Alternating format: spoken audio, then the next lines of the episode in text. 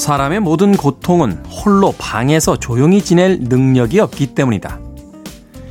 17세기 프랑스의 수학자이자 철학자였던 파스칼의 이야기입니다. 우리는 살면서 수많은 사람들과 관계를 맺죠. 그리고 그들에게 실망하고 버림받을까 두려워합니다. 만약 우리가 홀로 방에서 조용히 지낼 수 있다면 그 많은 고통이 파스칼의 이야기처럼 사라질까요? 주말의 하루, 온전히 혼자만의 시간 속에서 그 이야기를 직접 만나보는 건 어떨까요? 10월 23일 토요일, 김태현의 프리웨이 시작합니다.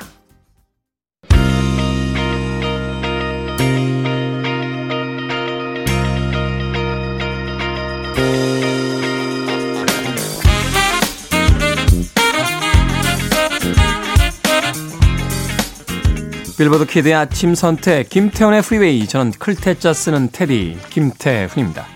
자 오늘 첫 번째 곡은요 1981년 바로 이번 주 빌보드 핫백 차트 3위에 올랐던 곡입니다. 더 롤링 스톤스의 Start Me Up 들으셨습니다.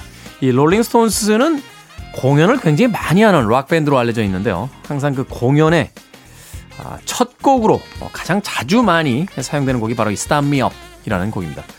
최근에 그 찰리 와츠라고 하는 드러머가 아, 세상을 떠났죠. 아쉽게도 이제 완벽한 아, 롤링스톤스의 모습은 볼 수 없겠습니다만 최근 뉴스 보니까요 어, 여전히 이 롤링스톤스는 믹 재거와 키스 리처드를 중심으로 해서 어, 투어를 돌고 있더군요. 주요한 멤버들이 세상을 떠나기 전에 공연을 다시 한번 봤으면 좋겠다 하는 생각 해보게 됩니다. 자, 10월 23일 토요일 1부는 음악만 있는 토요일로 꾸며드립니다. 좋은 음악들 두 곡, 세 곡 이어서 들려드립니다. 1980년대를 중심으로 해서 바로 이번 주에 빌보드 핫백 차트에 올라 있던 상위에 랭크되어 있던 음악들을 중심으로 선곡해 놓고 있습니다. 그리고 2부에서는요, 북구북구, 어, 책 한 권을 온전히 읽어보는 시간이죠. 북칼럼니스트 박사 씨, 그리고 북튜버 이시안 씨와 함께 한 권의 책을 읽어드립니다. 또 오늘은 어떤 책을 읽어드릴지 잠시 후에 만나보겠습니다. 자, 청취자분들의 참여 기다립니다. 문자번호 샵 1061, 짧은 문자는 50원, 긴 문자는 100원, 콩으로는 무료입니다. 여러분은 지금 KBS 2라디오 김태훈의 프리웨이 함께하고 계십니다.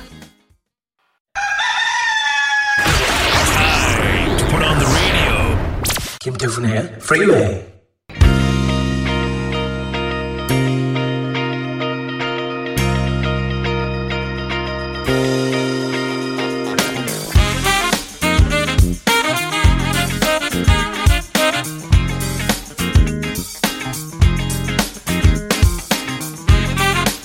음악만 있는 토요일 세 곡의 노래 이어서 듣고 왔습니다. 1986년도 빌보드 핫백 차트 6위에 올라있던 보스턴의 아만다 그리고 89년도 역시 같은 차트 12위에 올랐던 익스포즈의 When I Look at Him 그리고 1982년도 역시 빌보드 핫백 차트 15위에 올라있던 산타나의 Hold On까지 세 곡의 음악 이어서 들려드렸습니다. 7830님, 테디 반가워요. 매일 산행을 멈출 수가 없어 준비하며 잘 듣고 있습니다. 감사합니다. 좋은 방송이라고 문자 보내셨습니다. 뭐 이번 주에 좀 추워지긴 했습니다만 그래도 가을 산이 가장 아름답죠. 단풍이 들면서 색색의 어떤 자연의 변화도 보여주고요. 또좀 고된 산행의 그 열기도 식혀주는 그런 계절이 바로 가을이 아닌가 하는 생각이 듭니다. 그런데 산이라는 곳이요, 어, 생물이라고 이야기를 하더군요. 살아있다. 이야기는 뭐냐면 어, 만만하게 봐서는 안 된다는 겁니다. 아, 제가 예전에 그 등산 다니고 바다에 막 그 레저하러 다닐 때 바다에서 만난 사람들, 산에서 만난 사람들이 똑같이 해준 이야기가 있어요. 까불면 큰일 난다.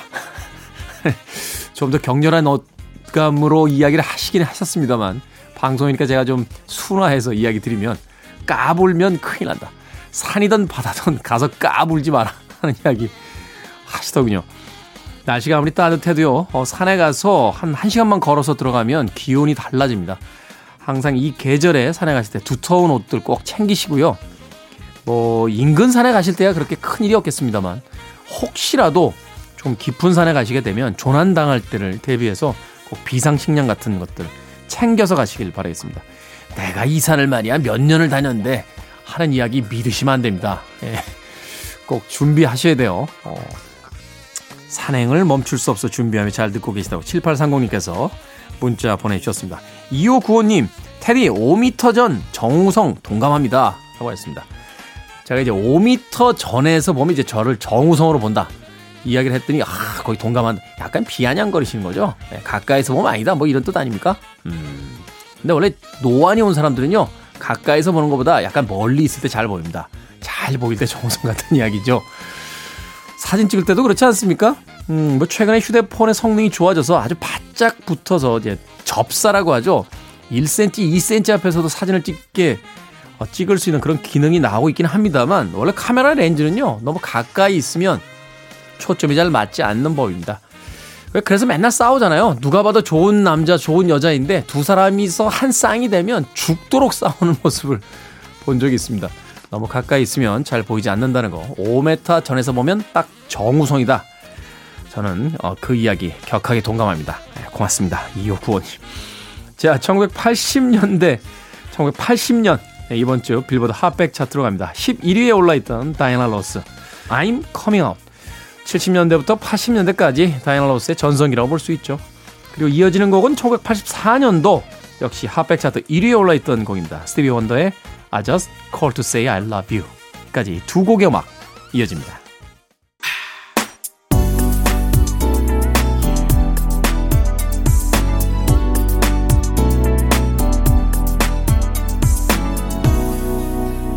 김태훈의 Freeway You call me from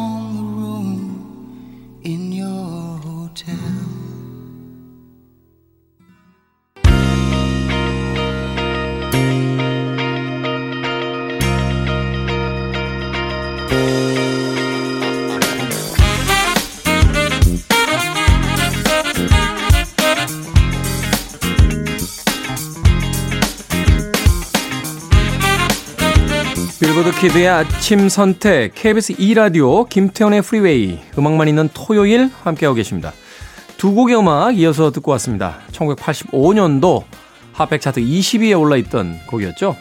필 콜린스와 마릴린 마틴이 함께했던 Separate Lives 들으셨고요. 이어진 곡은 1982년도 역시 같은 차트 20위에 올라있던 이글스의 멤버 글렌 프라이의 The One You Love까지 두 곡의 음악 이어서 들려드렸습니다. K1236920님, 마트에 방향제가 있길래 사자고 했더니요. 남편이 집이나 깨끗이 치워 하면서 안 사주는 겁니다. 너무해요. 하셨습니다. 아니, 이게 무슨, 무슨, 네.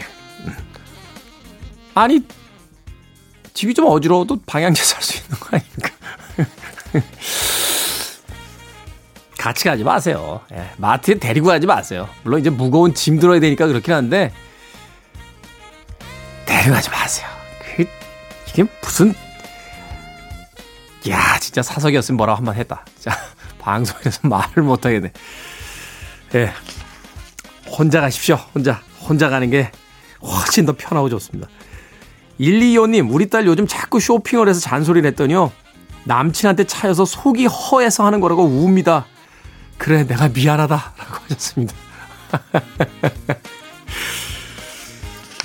남자친구한테 차에서 속이 허해서 쇼핑한다고요? 그럴 수 있죠. 그럴 수 있습니다. 에휴. 근데 그것도 좀 이상해요. 누가 누구 찬다. 누가 누구한테 차였다. 이런 표현도 사실은 좀 이상한 거 아닌가요? 그냥 남녀가 만나서 사귀다가 어느 한쪽이 마음이 변하면 떠나는 거죠. 저는 가끔 그런 생각합니다. 남녀의 애정을 어떤 의리나 혹은 의무로서 규정하는 것도 사실은 그렇게 바람직하지는 않는 것 같아요. 물론 남녀의 관계에 있어서 서로의 지켜야 될 부분들은 지켜야겠습니다만 뭐 두 사람이 사귀기 시작했으니까 영원히 이 사랑이 계속될 거야 라고 믿는 것도 어찌 보면 동화 속의 이야기 같은 것들이죠. 아니 근데 왜 바깥에서 다른 미혼 스탭들은 다 가만히 있는데 결혼한 우리 이소연 작가만 고개를 끄덕끄덕거려요. 힘들어요, 요새? 차였다, 혹은 찬다, 이런 어떤 권위주의적, 혹은 피의식적, 예, 표현 말고 그냥 그가 떠났다, 아, 내가 남았다, 뭐 그 정도로 이야기하면 어떨까 하는 생각이 드는군요. 당분간은 뭐 이것저것 사전에 좀 봐주십시오. 마음이 허하다는데 거기에 대해서야 뭐라고 하겠습니까. 자, 음악 듣습니다. 1987년도 핫백 차트 1위에 올랐던 곡입니다. 마이클 잭슨, Bad. 그리고 1988년도 역시 핫백 차트 3위에 올랐던 인포메이션 소사이어티의 What's on Your Mind까지 두 곡 이어집니다. You're listening to one of the best radio stations around. You're listening to 김태훈의 Freeway.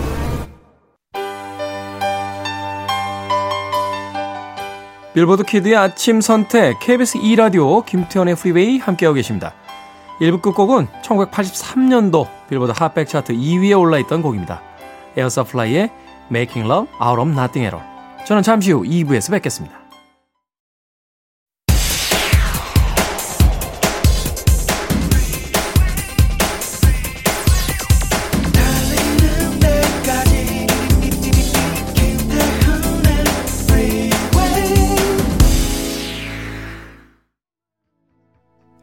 김태훈의 프리웨이 10월 23일 토요일 2부 더 모텔스의 Suddenly Last Summer로 시작했습니다. 자, 2부는요, 예고해드린 대로요, 잠시 후 북구북구 책을 읽어보는 시간으로 꾸며드립니다. 북튜버 이시한 씨, 북칼럼니스트 박사 씨와 함께하겠습니다. 잠시 후에 만납니다. I want it. I need it. I'm desperate for it. Okay, let's do it. 김태훈의 Freeway.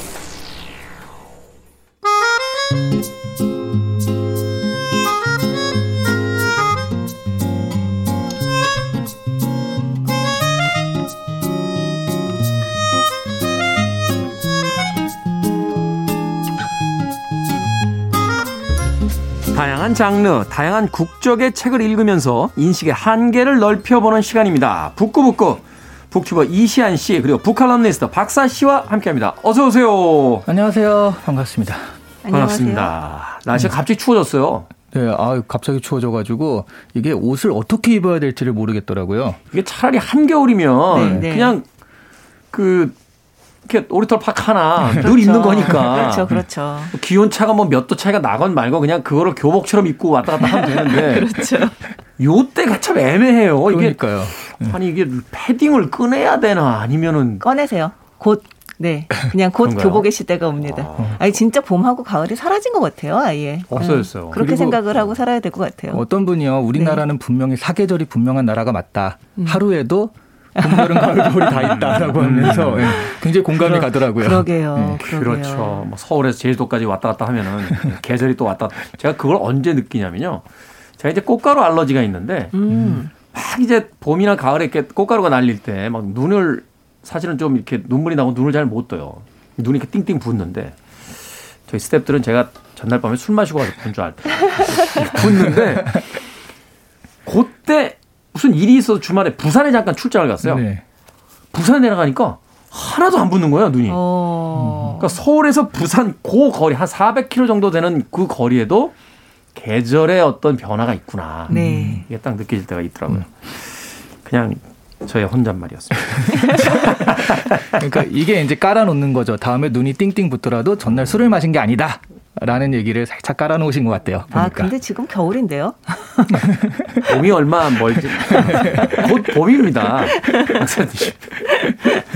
자, 오늘 읽어볼 책, 조셉 콘레드의 암흑의 핵심입니다. 제목이 참 여러 가지가 있더군요. 어둠의 심연, 암흑의 핵심, 암흑의 심장, 뭐 이런 그 번역 제목들을 가지고 있는데, 원작의 제목은 이제 Heart of Darkness 이렇게 되어 네네. 있죠. 영화 이제 지옥의 묵시록의 원작이다라고 해서 굉장히 그 유명해졌던 어, 책 중에 한 권인데 자 참고로 이제 박사 씨가 이 책을 추천을 해주셨습니다. 아, 네. 추천에 일단 변을 좀 들어보겠습니다. 제가요, 네, 짧아서 선택을 했습니다. 브라보. 네.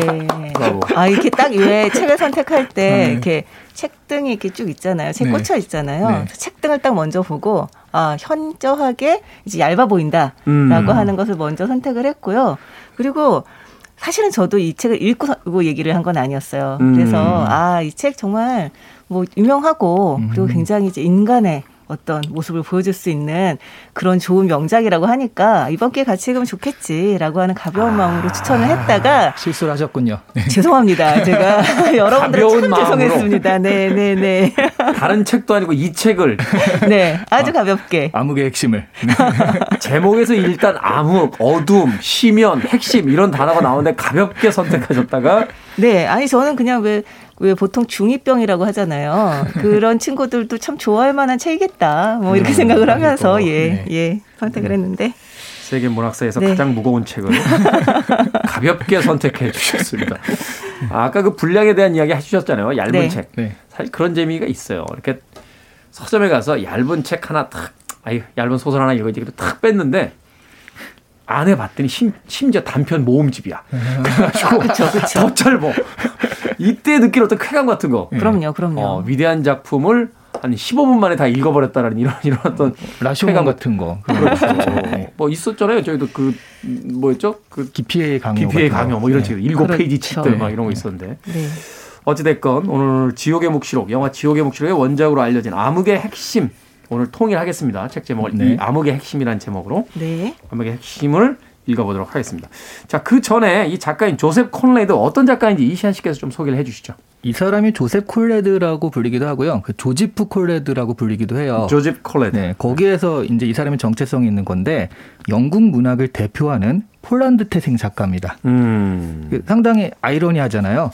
영국 국적을 가지고서 영국인으로서 영어로 된 소설만 썼는데 그런데 폴란, 폴란드인 출신이에요. 음. 그래서 나중에 폴란드를 한번 방문했을 때 너는 왜 폴란드를 위해서 아무것도 하지 않느냐라고 디스를 당했다고도 하더라고요. 근데 이 제국주의 문화가 좀 그런 것 같아요. 그 에베레스트 산에 제일 먼저 올라간 힐러리 경도 네. 사실은 뉴질랜드 사람이거든요. 근데 이제 그렇게 되면 이제 뉴질랜드가 제일 먼저 올라간 거로 되니까 네. 네. 영국 왕실에서 기사 작위 줬어요. 너 그냥 영국 사람 하자. 그래가지고, 그래가지고 세계 최초로 에베레스트에 올라간 건 영국 사람 이렇게 된 거. 아. 이렇게 되거든요. 이게 제국주의에 다 끌어안는 거죠. 그냥 네. 다 우리 거야. 이러면서. 그거 보통 전문 용어로 야리오라고 하지 않나요? 그, 토요일 아침부터 그런 전문 용어를 남발하시면 너무 안 전문 됩니다. 용어라. 네. 어찌됐건 조지프 콘래드, 조셉 콘래드라고 네. 불린다. 근데 왜 그런가 보면요. 폴란드에서 태어났는데 당시엔 러시아 속국이었어요. 음. 그래서 조셉 콘래드의 부모들이 반정부 운동에 가담을 했어요. 그러다가 유배 생활을 하고 어머니 돌아가시고 아버지 돌아가시고 그러니까 폴란드에 대한 감정이나 이런 것들이 그리 좋을 리는 없었을 것 같아요. 그렇군요. 그러다 외삼촌의 보호 아래 자랐는데 건강이 좋지 않아서 그 가정 교육, 홈리 그 홈에서 그냥 교육받는 거 있죠. 홈스쿨링 같은 그렇죠. 것들로 음. 해서 그때 이제 광범위한 독서를 했고 그중에 항해와 탐험에 관한 책을 즐겨 읽다가 24살 때부터 선원 생활을 합니다. 아, 24살 때부터. 네. 그리고 그때 영국 상선으로 자리를 옮겨서 영국 상선에서 선원 생활을 하다가 영어를 접하게 된 거예요. 음. 그때부터 영어를 배워가지고 그러니까 20대 때부터 영어를 배운 거거든요. 그러면서 영어권으로 영어로 소설을 쓰기 시작을 했고요. 그러다가 지금 영어권 대표 작가가 됐습니다. 아니 어떻게 공부를 하면 남의 나라 말로 소설을 쓸 수 있죠? 그러니까요. 정말 모국어로도 안 되는. 소설이. 근데 재밌는 게 있는데요. 이분이 그래서 영어는 완벽하게 쓰잖아요. 네. 근데 발음은 폴란드어랑 그리고 또한 청소년기 때는 프랑스어를 했나 봐요. 그래서 음. 폴란드어와 프랑스어 악센트가 많이 섞여서 굉장히 발음은 독특했다고 그러더라고요. 그런 바람들이 있어요. 전 세계에서 그 영어권 떠나서 영어 네. 제일 잘 쓰시는 분들 많은 데가 인도거든요. 네. 그렇죠. 네. 근데 예전에 아. 음, 음반사 시절에 컨퍼런스 가면 네. 못 알아듣겠어요. 물론 이제 제가 영어가 좀 짧아서 그렇긴 합니다만 아, 뭐라고 하는 걸까? 네. 음, 굉장히, 궁금하네요. 굉장히 긴장하고 있, 있었는데 나중에 이제 회의 끝나고 나면 그 영국에서 온 본사 직원들이 저한테 그래요. 야 뭐라고 그랬니? 아까? 그래서 아, 아, 영국 사람들도 못 알아듣는구나. 그렇게, 그렇게 생각했던 적도 있는데 어찌됐건 어, 굉장히 특이한 이력을 가지고 있네요. 네. 폴란드 사람이었는데 영어를 접하게 되면서 영국 상선을 타게 되고 그러면서 영어로 이제 소설을 쓰는 소설가가 됐다라는 이야기를 해 주십니다. 바로 그 이 책의 내용과도 연결이 되겠습니다만 이 조세 콜레드가 그 상선을 탔다는 것 그것을 통해서 이제 아프리카의 어떤 여행을 네. 하게 된다는 이 부분이 이제 이 책의 어떤 핵심 줄거리에 영감을 주게 되는 건데 네, 네. 암흑의 핵심 줄거리 어떻게 됩니까, 박사 씨? 네. 뭐 저희 뭐 전에도 봤던 소설도 그랬지만 이 일종의 액자 소설입니다. 그러니까 이 나라고 하는 조- 나라고 하는 주인공 이 음. 소설가죠. 이 나는 어느 날 이 템즈강 하구에 떠 있는 유람선에 친구들과 함께 타고 있어요. 그런데 그 일행 중에 한 명인 말로라는 남자가 이 자신의 과거 이야기를 꺼냅니다. 음. 이 말로 같은 경우는 어렸을 때부터 굉장히 궁금해했다고 해요 아프리카를. 그래서 거기 가고 싶어서 한 유럽의 무역회사에 취직을 해서 이 콩고의 깊은 내륙으로 들어가는 증기선의 선장이 됩니다. 그래서 막 우여곡절 끝에 고장난 증기선을 고쳐서 아주 깊은 정글에 들어가 있는 이 회사의 주재원 이 커츠라는 남자를 데리고 오라는 임무를 받게 됩니다. 음. 이 말로는 몇 달 동안 이 가는 걸 준비하는 동안에 커치에 대해서 이 사람 저 사람에게 얘기를 듣면서 이 내적인 친밀감을 좀 쌓게 돼요. 이미 어느 정도 만나본 적도 없는 사람이지만 그렇죠. 그에 대한 호감을 이제 품고 하게 되죠. 네, 네, 호기심과 호감을 품고 있죠. 이 사람들이 이 커치에 대해 가지고 있는 존경과 신뢰는 정말 대단합니다. 다들 막 천재라고 하고요.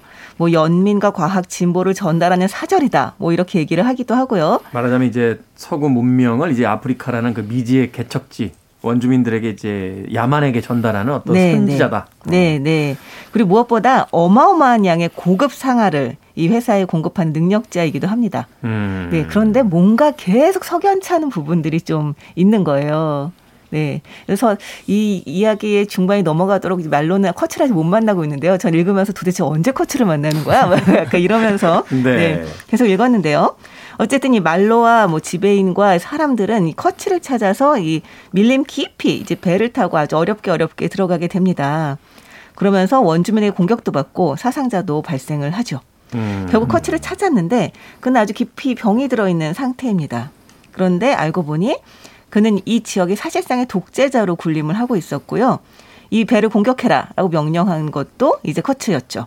음. 이제 그는 주변의 원주민들을 공격해서 상아를 뺏고 있었고 자신의 집 주변 담장에 죽은 사람의 머리를 이제 꽂아서 장식해 두기도 하고요. 음. 그리고 그런 식으로 이제 그 지역을 이제 지배를 하고 있는 상태였는데 말하자면 이제 자기 왕국을 거기다 이제 차린 거죠. 그렇죠, 그렇죠. 근데 이 회사 쪽에서는 커츠가 너무 폭력적인 방법을 써서 이 회사가 장기적으로 그 지역에서 이익을 얻는데 방해가 되고 있다라고 아. 생각을 하고요. 또 커츠는 이 상아 내 건데 이, 이 내가 이 어, 약탈한 상아들은 다 내 건데 회사에서 빼앗았다라고 또 생각을 하고 있어요. 음. 그래서 어쨌든 이 커츠는 이제 회사의 부름을 받고 배에 실려 돌아오는 과정에서 배 안에서 죽게 되고요. 이 말로는 그 과정에서 커츠와 이제 대화를 나누고 커츠의 서, 서류들을 이제 이제 맡겨주는 이 말로에게 맡기는 그런 과정도 속에서 커츠의 동조자로 분류가 돼서 다른 이들에게 또 배척을 당하게 됩니다. 그리고 이 말로는 이 커츠가 자신에게 맡긴 서류들을 임자에게 그 적당한 임자에게 돌려주는 과정에서 이 커츠라는 사람에 대해서 좀 더 알아가게 되죠. 음. 네. 이게 참 일종의 그 이 액자 소설 당시에 참 이런 소설들이 많았던 것 같아요. 네. 그 뭐라고 할까요? 어뭐 모비딕 같은 작품이라든지 뭐 프랑켄슈타인이라든지 뭐 그 이후에도 이제 뭐 뱀파이어와의 인터뷰라든지 뭐 이런 것들 보면 다 무슨 누군가의 증언, 편지, 맞아요. 혹은 이야기, 혹은 화자와 이제 주인공이 분리되어 있는 어떤 기법이라든지 이런 것들을 통해서 이제 많은 어떤 당시 어떤 유행이 아니었나 하는 또 생각이 드네요. 뭐 가까운 예로는 인간 실격이 있었죠. 지난번에 음, 우리가 다뤘었던. 그렇죠. 예. 그때 그러니까 소설 초창기 때 소설과 에세이, 그러니까 자신의 수기와 그렇게 큰 구분이 없었거든요. 음. 로빈슨 크루소 같은 경우는 실제로 그런 수기가 나왔을 때 그거 영감을 받아서 로빈슨 크루소가 창작이 됐는데 사람들이 이게 진짜인지 아닌지 구분이 안 됐다고 그래요. 아. 그래서 그런 소설의 초창기 때 뭔가 내 얘기다, 진짜 얘기다. 이런 것들과 그렇게 구분하지 않고 쓰였기 때문에 그런 작법이 계속 간 것 같아요. 게다가 이 소설 같은 경우는 이 작가 본인이 또 콩고 지역에 또 증선 선장으로 일했던 경험이 또 있잖아요. 네. 그래서 이게 정말로 자서전이냐 아니면 이제 소설 그러니까 아주 순전한 창작이냐 음. 뭐 약간 이런 것들에 대해서 좀 혼동을 주기 위했던 것도 있지 않을까 약간 그런 생각도 듭니다. 그렇군요. 예. 여기까지 줄거리만 들어도 이미 영화 지옥의 묵시록을 보신 분들은 영화의 몇몇 장면들을 떠올리면서 아, 이 암흑의 핵심이라는 작품에서 정말 프란시스 포드 코폴라가 많은 영감을 받았구나 하는 걸 아실 수 있지 않을까 하는 생각이 듭니다. 특히나 인상적인 건 영화 속에서의 그 커츠 대령이라고 하는 말론 브란도가 연기하는 인물인데 이름도 커츠예요. 네. 이 암흑의 핵심의 인물의 이름을 그대로 가져다 네. 사용을 하고 있습니다.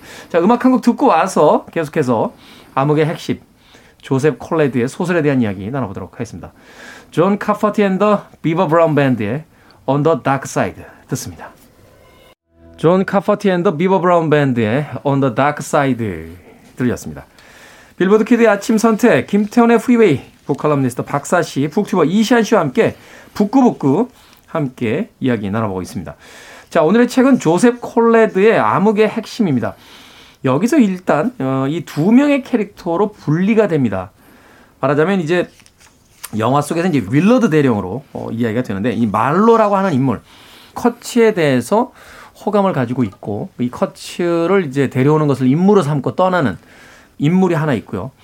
또 이야기 속에서만 존재하다가 실제 그 모습을 드러내면서 어떤 악마와도 같은 원래 이미지와는 정반대의 이미지로서 그 아프리카에 군림하고 있는 이제 커츠라고 하는 인물. 이 두 명의 캐릭터를 우리가 어떻게 이해를 해봐야 될까요? 일단 그러니까 커츠라는 인물은 암흑의 핵심이죠. 네, 암흑의, 암흑의 핵심의 네, 암흑의 핵심. 네, 암흑의 핵심이고 간단한데요. 네. 말로 같은 경우에는 저는 사실 이런 생각을 했어요. 사기꾼이 사기를 칠때 음. 최고의 사기꾼은 이 사기당한 사람이 사기꾼을 걱정해주는 그러니까 자기가 사기 당한 줄도 모르고 그런 거라고 하잖아요. 어. 그러니까 지금 커츠라는 인물은 사실은 그렇게 보면 암흑의 핵심 여기서 보면 제국주의의 에센스 같은 인물, 제국주의 정수 같은 인물인데 그런데 사실 밖에서 보면은 어, 괜찮은 인물로 보일 수 있 는 거죠. 그렇죠. 말로 같은 경우가 처음에는 커치를 데려오라는 인물을 받으면서 가다가 커치에 대한 좋은 얘기를 많이 듣는데 그때 또 뭘 보냐면 제국주의자들의 그런 나쁜 행적들을 좀 보게 되면서 사실 음. 좀 실망을 하게 되거든요. 네. 콩고에 있는 그 여러 가지 뭐 주제소라든가 이런 걸 보면서 실망을 했는데 커치에 대한 얘기를 들으니까 저 사람은 조금 다르겠지라는 기대감이 있었던 것 같아요. 그렇죠. 그러다가 커치를 딱 봤는데 이 사람이야말로 여기 핵심인 거예요. 이 사람이 핵심이다. 그러니까 네. 다 속화되어 있는 제국주의 그 자본주의 어떤 시스템 하에서 이제 네. 아프리카를 하나의 그 상품을 공급받는 시장으로만 생각을 하고 네. 그것을 이제 초토화시키고 있는 자기 회사에 좀 실망하고 있다가 커치라고 하는 신화화된 인물을 통해서 뭔가 희망을 좀 품어보려고 했는데 네. 가봤더니 그 사람이 바로 핵심이다. 근데 사실 어. 그때 제국주의가 그런 모습이었거든요. 수탈을 음. 아프리카 수탈을 하는데도 밖에서는 아프리카 인권을 힘쓴다 이런 식으로 포장을 하고 그랬었는데 안으로 들어가 보면 사실은 그 수탈과 그런 것들이 야 이렇게 해도 되나 싶을 정도로 잔인하게 자행이 됐거든요. 네. 그런 그러니까 말로 같은 경우에는 그런 것들이 접하게 되는 당시에 뭐 대중들의 눈이라고 생각하시면 될 것 같아요. 게다가 이제 뭐 말 커츠 같은 경우는 이론적으로도 굉장히 이제 거의 완벽하다시피 한 거예요. 그러니까 음. 다른 사람들은 뭐 돈 벌려고 들어와 있지라던가 음. 아 내가 여기서 뭐 하고 있나라던가 막 지금 이런 막 여러 가지 정신이 없는 와중인데 이 커츠 같은 경우는 말도 너무 잘하고 달변이고 굉장히 자기 철학도 있고 음. 뭐 정말 글도 잘 쓰고요. 뭐 심지어 그림도 잘 그리고요. 네. 그러니까 사람들은 아 이 사람에게는 이 사람 답을 가지고 있다. 이 사람 어떤 신념을 가지고 있고 이 사람 되게 혹하는 부분들이 있었던 거죠. 네. 어떻게 보면 말로도 거기에 이제 나중에 혹하게 되는 부분도 있는 거고요.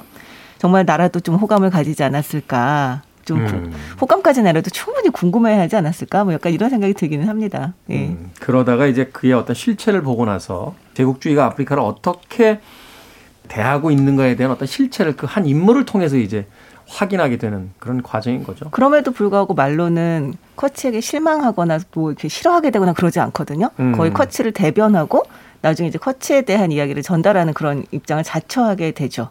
음. 그런 걸 보면 사실은 그 둘도 그렇게 큰 차이가 있는 사람들은 아니지 않았던 게 아닐까 뭐 이런 생각도 듭니다. 자 여기까지 아마 이야기 드리면 영화의 장면들 몇 장면들 떠오르실 것 같아요. 그 마틴 신이 연기했던 그 윌러드 대령이 전쟁광으로 변해버린 한 전설적인 대령을 데려오거나 혹은 사살하라 하는 임무를 띠고 이제 아프리카로 향하게 되는데 아프리카가 아니죠. 그 베트남의 정글이죠. 그렇죠. 그때도 바로 그 마론 블란드가 연기했던 인물이 바로 커츠 대령이라고 하는 인물이었는데 현장에 가서 막 혼란스러워지잖아요. 그 원주민들 사이에서 신처럼 군림하는 그를 보면서 비로소 이제 베트남 전쟁이라는 전쟁이 어떤 선과 악의 대결이 아니라 오히려 그 이 인도차이나 반도를 약탈하고자 했던 미 제국주의의 어떤 그 현실을 거기서 확인하고서 이제 절망에 빠지게 되는 장면들이 나오는데 그에 앞서도 벌써 몇십 년 전에 이 암흑의 핵심에서 조셉 콜레드가 그 얘기를 하고 있었습니다. 좀 사적인 어 사적인 건 아니고요. 그 작품 바깥쪽의 이야기는 합니다만 이 콩고 쪽이 그 네. 벨기에가 지배를 했더라고 하더라고요. 네, 벨리, 예. 예, 벨기에가 사실은 이게 굉장히 특이한 식민지였는데요.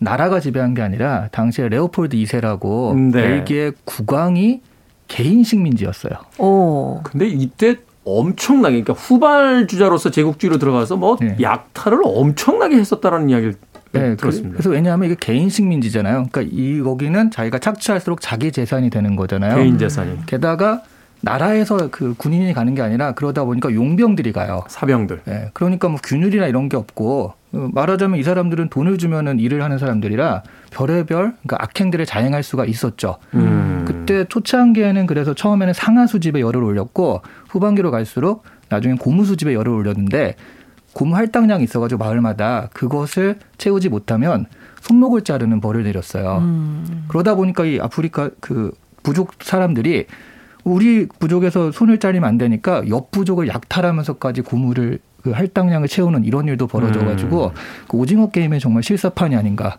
하는 생각이 들 정도로 다른 식민지에 비해서 조금 더 좀 잔인했던 것 같아요.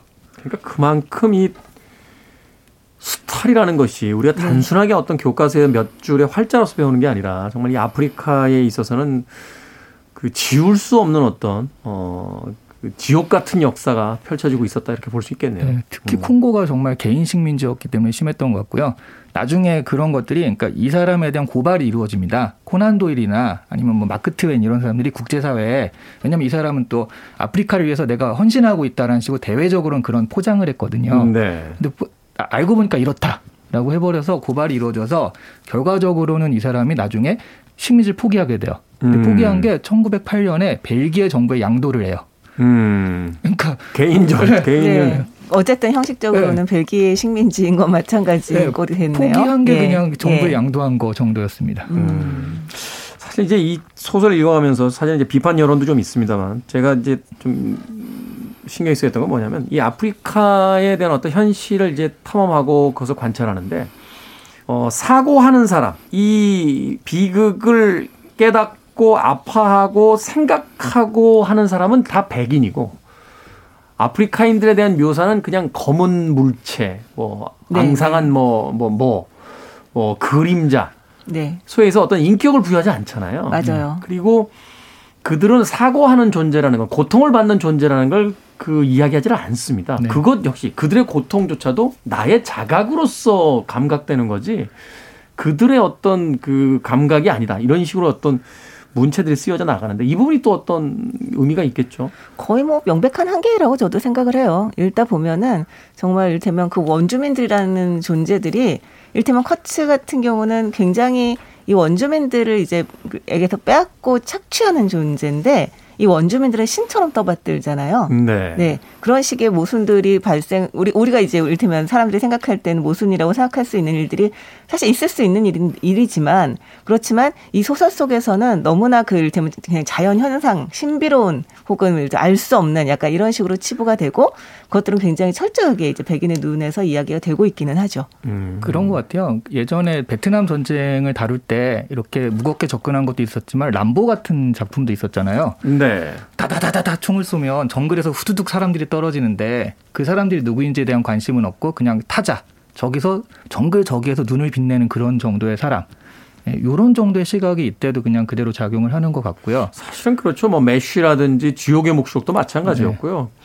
암흑의 핵심이라는 이 작품도 사실은 책을 다 읽어 나가면서 아시아인으로서 이제 느끼게 되는 어떤 답답한 같은 것들은 바로 그런 부분에 있는 것이 아닌가 또 생각이 들더군요. 네. 근데 저는 이 책에 의의가 있는 게 사실 이건 치누아 아체베 같은 아프리카 대표 작가도 그, 그 우리 테디가 얘기한 대로 그렇게 비판을 했거든요. 근데 저는 이 책이 쓰여진 때가 음. 사실은 제국주의가 한참일 때고 그럴 때 그나마 이런 정도의 자각을 가지고 얘기를 했다는 것 자체는 저는 굉장한 의의라고 보거든요. 그렇죠. 사실 뭐 문학적으로 뛰어나다기보다는 네. 그 당시에 어떤 이런 자각을 가지고 서양 문단에 이런 작품을 내놓을 수 있었다는 건 네.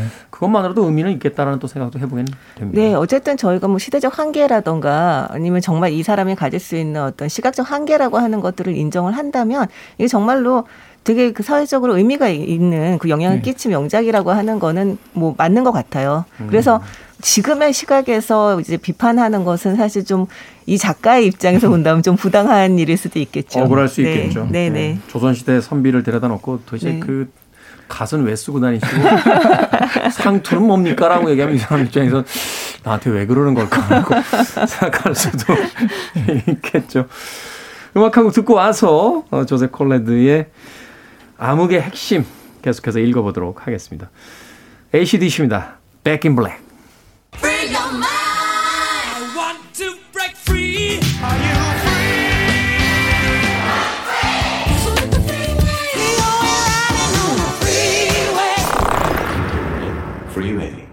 Billboard Kid의 아침 선택, 김태훈의 Freeway, 북칼럼니스트 박사씨, 북튜버 이시안 씨와 함께 북구북구 함께하고 있습니다.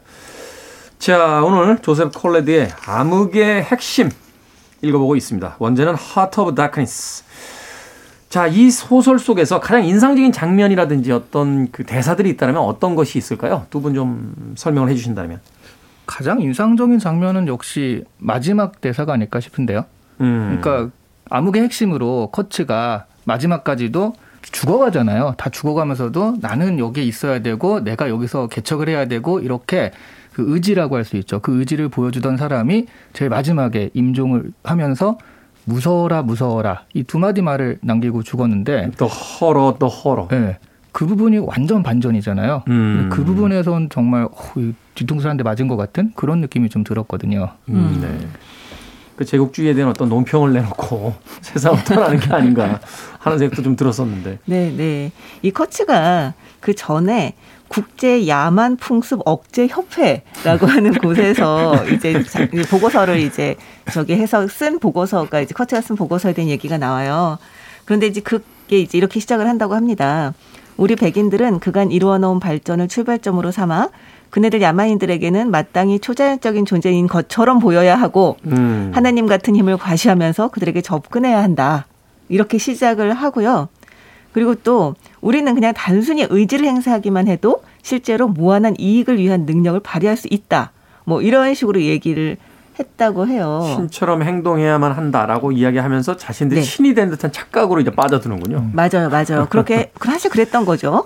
그러면서 그게 마치 막 이 세계에 되게 좋은, 그러니까 이 야만인들의 세계에 마치 뭐 이를테면 진보라던가 문명을 가져올 수, 가져올 수 있는 방법인 것처럼 얘기를 해놓고 그 보고서 맨 마지막에 이제 펜으로 이렇게 덧붙여 쓰기를 모든 야만인들을 말살하라. 라고 이제 메모를 해놨다고 합니다. 그래서 이 말로가 나중에 이제 이 사람의 이 보고서를 이게 다 갖고 있다가 나중에 좀 회사니 어디에서 막 서류를 이제 달라고 하니까 이 마지막 부분만 찢어버리고 그리고 이제 자료를 넘기는 이제 그런 모습을 볼 수가 있는데요.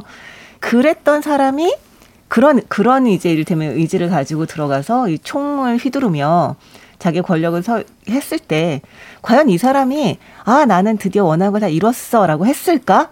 저는 음. 약간 그게 되게 좀 궁금했어요. 그러니까 진짜 말 그대로 자기도 걷잡을 수 없는 상황.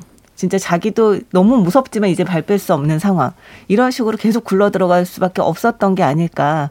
그래서 마지막까지 결국 허세를 부릴 수밖에 없었지만 진짜 죽음의 한 발을 넘는 순간 말씀하셨던 것처럼 그때는 너무 무서워. 나는 진짜 너무 음. 무서워라고 말할 수밖에 없었던 게 아닐까. 그래서 그 장면이 정말 어마어마하게 유명하기도 하고 네. 그리고 진짜 말씀하신 것처럼 딱 충격을 받게 되는 독자들이 그런 장면이기도 하죠. 그렇군요. 사실 이제 자신들은 문명과 복음을 전하겠다라고 이제 그 제국주의를 그 천병 앞- 천병으로서 이제 말하자면 이제 선지자 선교사들을 이제 세우고 들어갔지만 결국 벌어진 일들은 노예제에 대한 어떤 합리화, 자원의 약탈, 뭐 범죄 행위들 이런 것들이었는데 커츠가 이야기하는 것과 일맥상통하는군요. 그 저들에게 우리가 신처럼 뭔가를 베풀어야 돼라고 하지만 결국에 들어가서는 그 야만의 신이 돼버린 듯한 그렇죠. 더욱더 야만이잖아요. 악마가 예, 돼버린 예. 거잖아요. 그러한 이야기들. 제가 사실은 그 예전에 쿠바에 여행 갔다가 그 벽에 걸려 있는 이 부조라고 하죠. 거기서 참 씁쓸해졌던 게 뭐냐면 덩치가 큰 수도사가 덩치가 아주 작은 그 라틴 그 주민을 이렇게 한 손을 이렇게 끌어안듯이 마치 음, 음. 보호자인 양 이렇게 네. 탁 끌어안고 있는 그 부조가 이렇게 펼쳐져 있는 거예요. 그게 왜 씁쓸하냐면 결국 자신들이 뭘 베풀었다라고 그 주장하는 거잖아요. 그렇죠. 그러면서 결국 자신들의 어떤 그 이익을 위해서 이 대륙을 어, 숙대밭을 만들어 버렸습니다만 결국 이 작가도 그 이야기를 하고 있는 것 같네요. 어, 멀리서 네. 쳐다봤을 땐 우리가 문명을 전한다고 했지만 막상 그 현장에 들어가 보니 우리는 약탈자에 불과했다라고. 네. 근데 사실 모든 제국주의자들이 내세우는 게 그게 아닌가 하는 생각은 들어요. 그 일제 강점기 때 일본도 그럼요. 그랬잖아요. 네. 일본이 우리나라를 근대화 시켰다라고 이제 주장을 하고 있잖아요. 그런 면에서 보면. 현재 네. 역사학계도 그렇게 주장하시는 분들이 있어서 아직도 그 논쟁이 정리가 안 되어 있긴 하죠. 밝은 빛 역사학자분들. 네, 알겠습니다. 자, 영화 혹시 보셨어요? 이 작품 보시고 나서? 어, 전 영화는 아니요. 아니요, 영화는 네. 근데 근데 이거 말고요. 네. 되게 재밌는 게 지옥의 묵시록 이거 원작이잖아요. 그런데 네. 또 다른 영화에서도 이거를 모티브로 한 영화가 있더라고요. 그게 또 깜짝 놀랐는데 Kong Skull Island 네. 킹콩 원작도 그렇고 이 콘래드의 이 소설을 되게 모티브로 하고 있고요. 음. 어느 정도였냐면 그 Kong Skull Island에서 톰 히들스턴이랑 새뮤얼 잭슨이 나오거든요. 그렇죠. 각각 극중 이름이 콘래드하고 말로예요. 그렇죠. 사실 이제 노골적으로 이제 네. 밝히고 있군요. 예. 그러니까 그만큼 이 아프리카라고 하는 공간에 대한 이 서양의 시선이 어떻게 왜곡되어 있었는지 또 음. 자신들은 거기에 뭔가 대단한 모험을 찾아 떠났다고 했지만 결과론적으로 본인들이 약탈자이자 그 대륙을 파괴한 어, 악마 같은 존재들이었다는 걸 나중에 깨닫게 되는 네. 네, 그런 근데 말로가 어쨌든 커츠를 굉장히 그 이제 일테면 끝까지 좀 되게 그 그에 대한 이제 호감을 내려놓지 않고 굉장히 이- 이제 옹호를 하긴 했지만 어떤 해안을 보여주는 이야기가 있어요. 거기서 말로가 이렇게 말을 합니다. 밀림은 그를 받아들였고 그를 사랑했으며 그를 껴안았고 그의 핏줄 속으로 들어가서 그 육신을 불태웠으며 어떤 악마의 풍습에 입문시키기 위한 상상하기 어려운 죄를 통해 그 영혼을 밀림 자체의 영혼에 병탄시켜 버렸던 것이다. 음. 그는 밀림에게 버릇없이 응석을 부려 총애를 받게 됐던 거야. 라고 얘기를 하는 부분이 나옵니다. 아까 우리가 처음에 얘기했을 때 우리가 너무 원주민들을 되게 일테면 대상으로 생각해버리고 그들의 고통을 생각하지 않았다.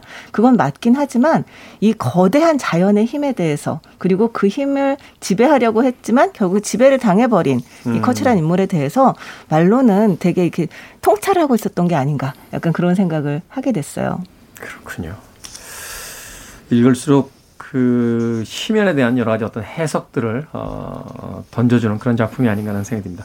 자, 두 분의 한 줄 추천사로 마무리하도록 하겠습니다. 어, 저는 한 줄로 하자면 나는 소설이다.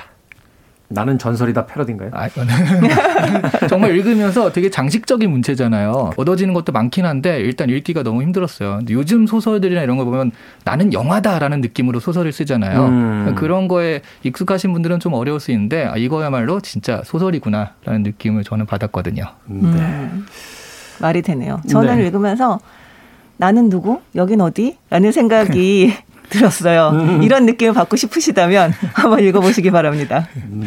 지금 서로 다른 것 같지만 약간 비슷한 말을 한 것 같기도 그렇죠, 합니다. 그렇죠. 또 하나의 이야기 속으로 들어가 보자면 20세기 초에 펼쳐졌던 19세기부터 20세기까지 그 걸쳐져 있었던 제국주의 역사가 과연 21세기엔 멈췄는지에 대해서도 한번 좀 질문할 수 있는 그런 책이 아닌가 하는 생각이 듭니다. 오늘은 조셉 콘래드의 암흑의 핵심 북구북구로 읽어봤습니다. 다음 주는 프랜시스 호지슨 버넷의 비밀의 화원입니다. 야, 이 비밀의 화원.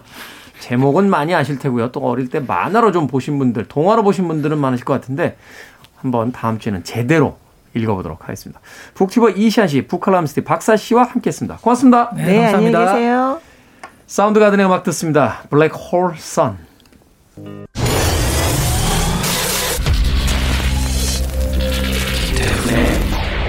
Freeway. KBS 2라디오 김태훈의 Freeway 오늘 방송 여기까지입니다. 오늘 끝곡은요. Pink Floyd의 명반이죠. Dark Side of the Moon 중에서 The Great Gig in the Sky 준비했습니다. 저는 내일 아침 7시에 돌아오겠습니다. 고맙습니다.